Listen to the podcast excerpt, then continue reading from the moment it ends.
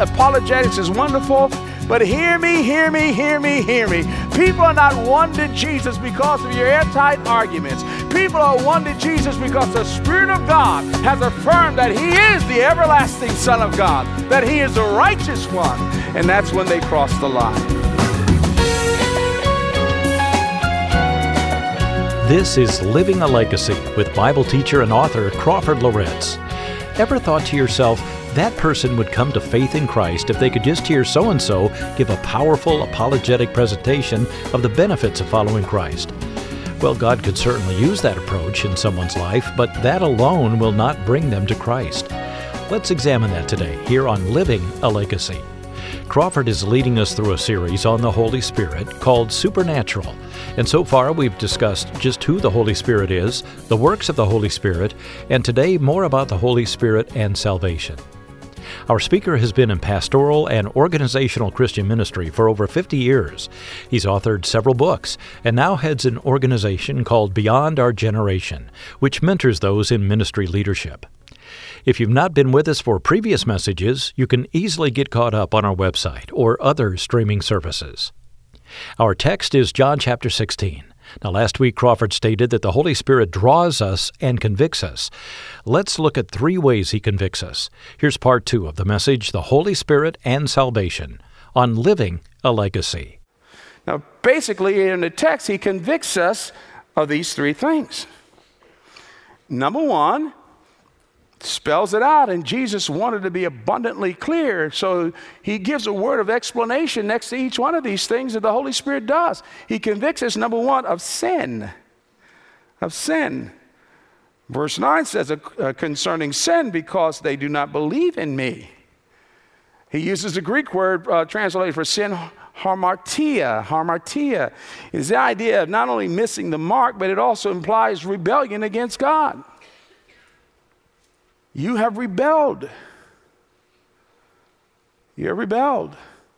And by the way, the Holy Spirit is the prosecuting attorney and the judge. Now, here's where it breaks down a little bit. The purpose of the indictment that the Holy Spirit gives is not ultimately to judge us, but to bring us to salvation. You know, this is where the analogy falls apart here because he, he's, not, he's, not, he's not there to condemn us.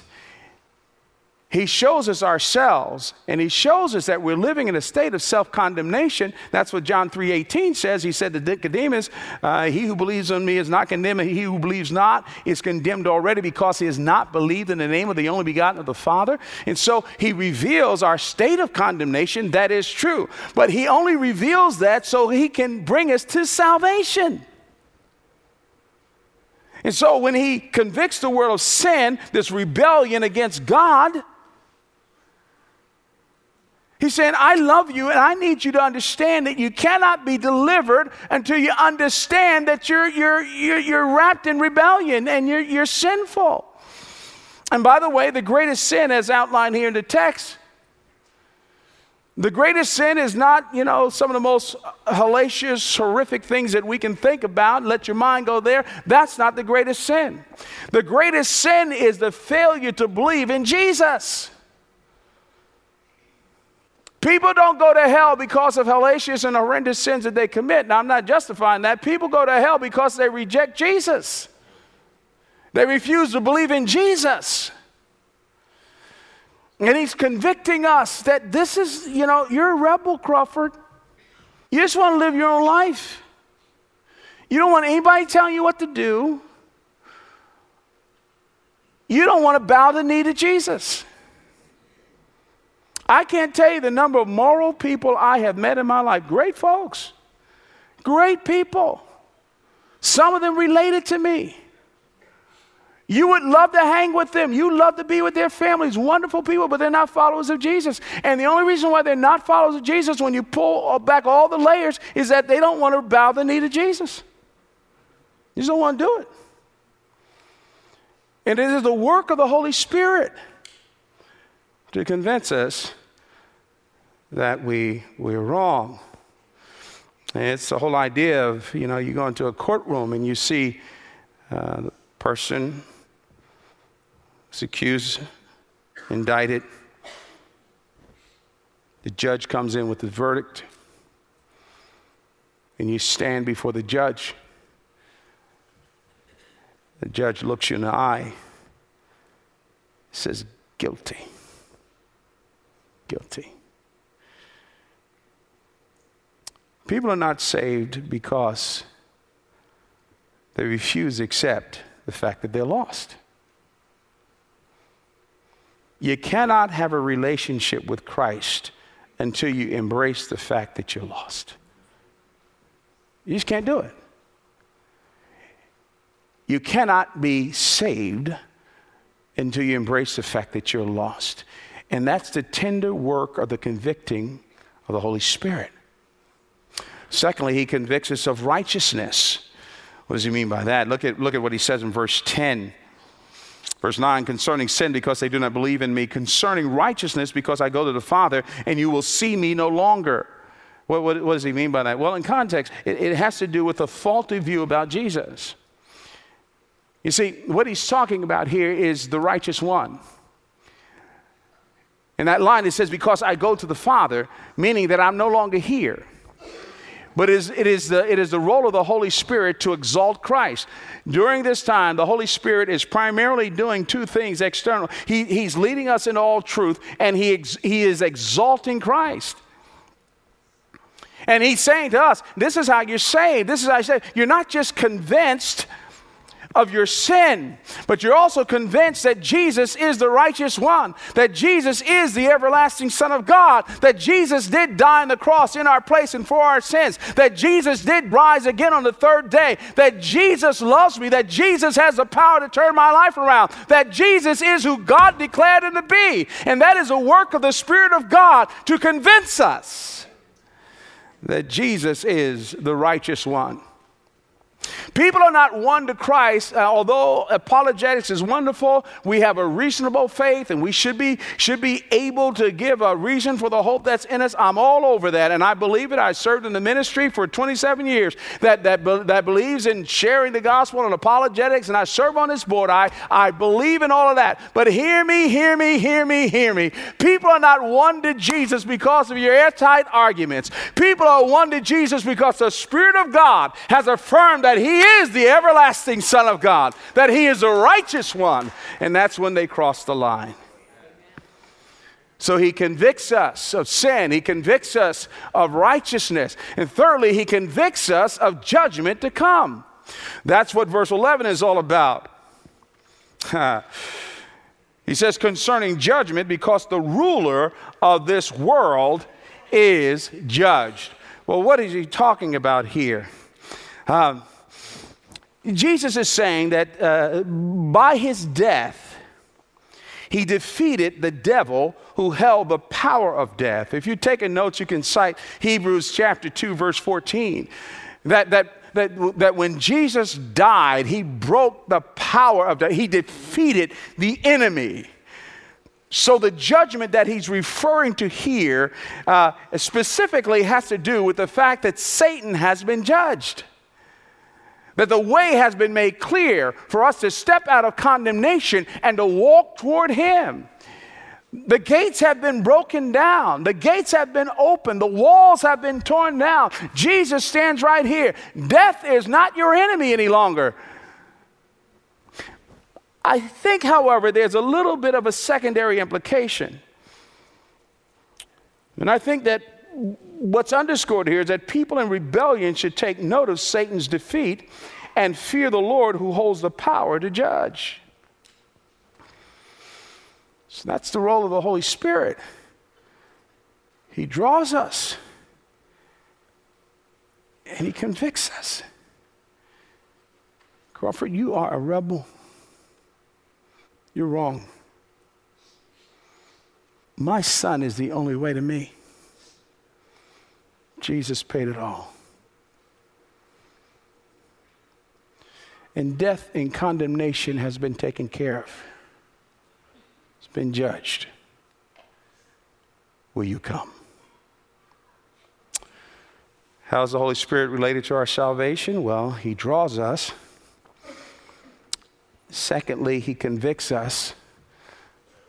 But thirdly, He indwells us. He indwells us. Let me, let me just back up and say I, I alluded to, there, there, there, are four, I've said this several months ago here, there are four primary works of the Holy Spirit that take place at the moment of salvation, and we don't necessarily feel any of them. These are four things that happen right at the time of salvation.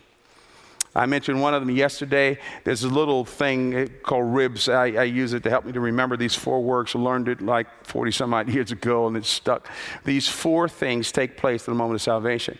One, He regenerates us, He gives us new life at the time of salvation. Number two, and I'm going to talk about this one specifically, He indwells us at the time of salvation. Number three, He baptizes us right at the time of salvation.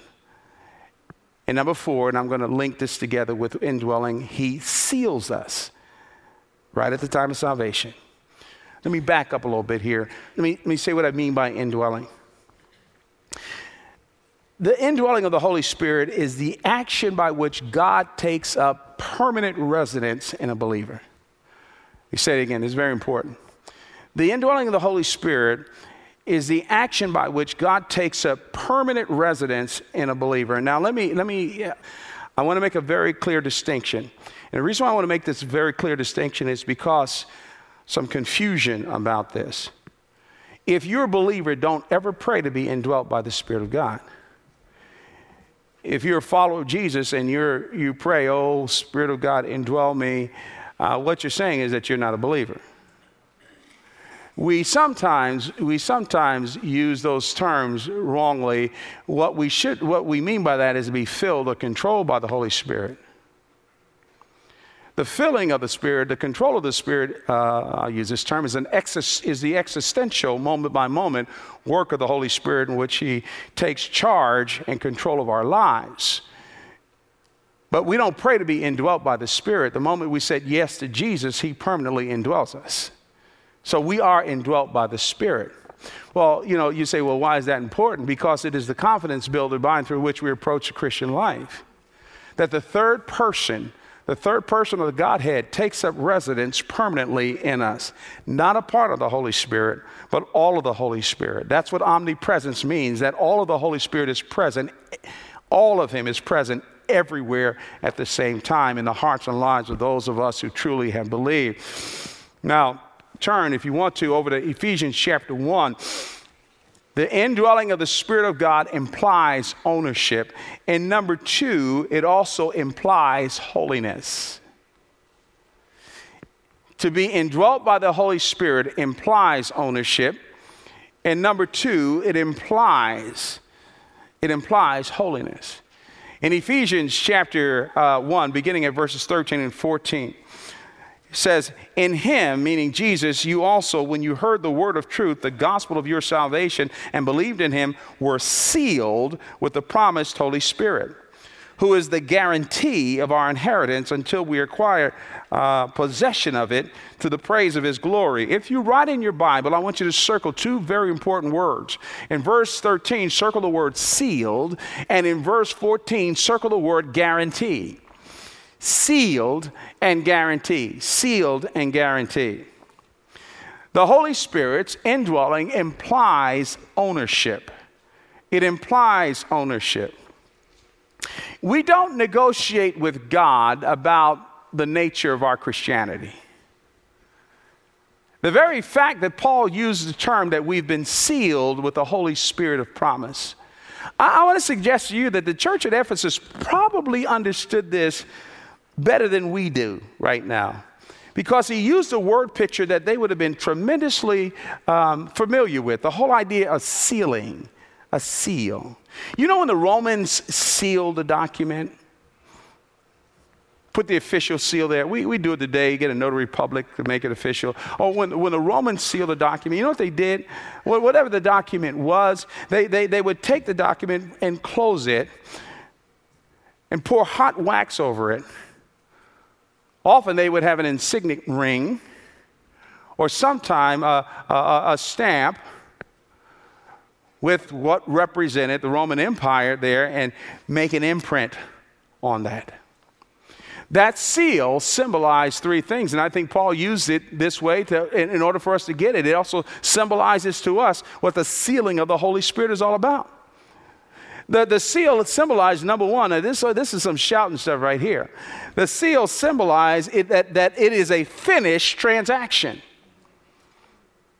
The deal is done. Nothing else can be added to it. You don't mess with the seal. It is over. No more negotiating, no more input. It is a done deal. Our salvation, past, present, and future, we will never be lost. We don't have to negotiate with God anymore. When He sends His Holy Spirit, He says, Crawford, your sins, everything you've ever committed has been forgiven. In fact, the future sins have been forgiven. You have a place in heaven with me. It is a finished transaction. Secondly, the seal also uh, is a statement, I said it already, of ownership. This belongs to the Romans. We belong to Him. We carry with us the seal of the Godhead. God Almighty, that's amazing. We carry with us the seal of heaven. You're owned by heaven. You belong to another world. Don't get it twisted, don't get it confused, don't have divided loyalties. You're sealed. But it also implies security and protection. And for those of us who struggle with the assurance of salvation, and trust me, uh, I went through a time uh, many, many years ago of doubts, and I know how we can be uh, bogged down by those things. But I want, I want you to understand something. I know this sounds counterintuitive here. The assurance of our salvation is not really up to us to figure out. See, salvation, this is a, the salvation is a work of God. Salvation is vertical. It comes from God. If you have truly believed, even though you may struggle with doubts now and this kind of thing every, every once in a while, but if you have truly believed and you trusted Him, it, you're secure. You're protected for the future. It doesn't count on you. It counts and depends on Him. So the sealing is a reflection of ownership. But also, verse, verse 14 talks about ownership as well. Notice the expression, who is the guarantee? The who there grammatically refers to the Holy Spirit. Who is the guarantee? I kind of wish, I kind of wish, uh, I'm reading the Standard Version of the Bible, it's one of my favorite translations, but I kind of wish that these dudes who translated this from the Greek would have left the, the literal meaning of the Greek word there. You, you know what that word translate guarantee literally means? It means down payment. Literally, it means down payment. That the Holy Spirit is the down payment. Oh man, this is amazing here. He says, Who is the, who is the guarantee or the down payment of our inheritance until we acquire possession of it to the praise of his glory? That's unspeakable, man. He's saying, Look, the down payment with a guarantee of more to come Paul is like shouting when he's writing this thing here. He says, Look, I have not seen, ear has not heard, neither has it entered into the heart of man what God has reserved for those who believe in him. The Spirit of God down in this journey when you're going through hard times and tests and struggles and all kinds of problems and heartache and disappointment. It is that spirit that says, I got more for you. I got more for you. You're going to a place whose builder and maker is God. There's a place where there'll be no more sorrow and no more tears. There will be a reward for you. There's a payoff on the other side. And that's what I mean by the indwelling spirit. Hmm. So it implies ownership. The Spirit also this indwelling spirit also implies holiness. I have been around for a number of years and been in evangelical circles for virtually my whole Christian life. And I'm going to make a statement here. I believe 50 years from now, those who are writing modern church history, and they take a look at church history, evangelical church history, from about 1960 forward, will be forced to cite a glaring omission in much of our preaching and teaching. And that glaring omission will be the lack of emphasis on holiness. They will call our time of church history the grand era of transactional truth. Uh, not that anything's wrong with that. We will be known as evangelical pragmatists who taught people how to do things and how to apply the Christian life and how to live these things. And I, like I said, I'm not necessarily totally putting all that down. I think the Bible, even Paul was a bit of a pragmatist in second parts of his epistles. But I to tell you, the lack of preaching, this is why the reason why we don't preach much on the Holy Spirit. And yet, text says, without holiness, no one will see the Lord. And Paul makes a statement in 1 Corinthians 6:19. He says, or do you not know that your body is a temple of the Holy Spirit within you, whom you have forgot from God? You are not your own. And then verse 20 says, Therefore glorify God in your body. The point being, Crawford, do you realize that living inside of you it was the one who is the agent of creation, who is the, the one who is the agent of incarnation, the one who is the agent of regeneration, the one who is the agent of transformation, and the one who is the agent of inspiration. Do you realize that your body now has become his temple? I'm not trying to make anybody feel guilty because this also implies not a Pharisaical work kind of thing that beat yourself up. No, it implies just the opposite. The one that has the power to make us holy is living inside of us. So, how is the Holy Spirit related to our salvation? He draws us, He convicts us, not to judge us, but so they can save us and He indwells us.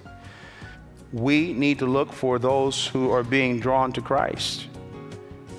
As members of the body of Christ, God is using us to seek and save the lost, and the Holy Spirit is drawing people in our spheres of influence through us, through our relationships. And we need to be a bit more intentional about that. Be more aware of people who are lost all around us and how God wants to use us to draw them to the Savior. Crawford Loritts here on Living a Legacy, the Holy Spirit and Salvation. The Holy Spirit draws us, convicts us, and He indwells us. The overarching lesson so far is that we need to pay far more attention to the work of the Holy Spirit in our lives and yield to His influence. Well, next week we'll look at what it means to be filled by the Spirit. Crawford is leading us through a series titled Supernatural, and we hope it's helpful. If so, write us a short note. Look for the contact link on our website, livingalegacy.org. Livingalegacy.org. This program is heard on this station each week because of the faithful support of listeners. For more information about how you might have a role in that, check out our website, look for the link Donate. Well, thanks for joining us today. Living a Legacy is a production of Moody Radio a ministry of Moody Bible Institute.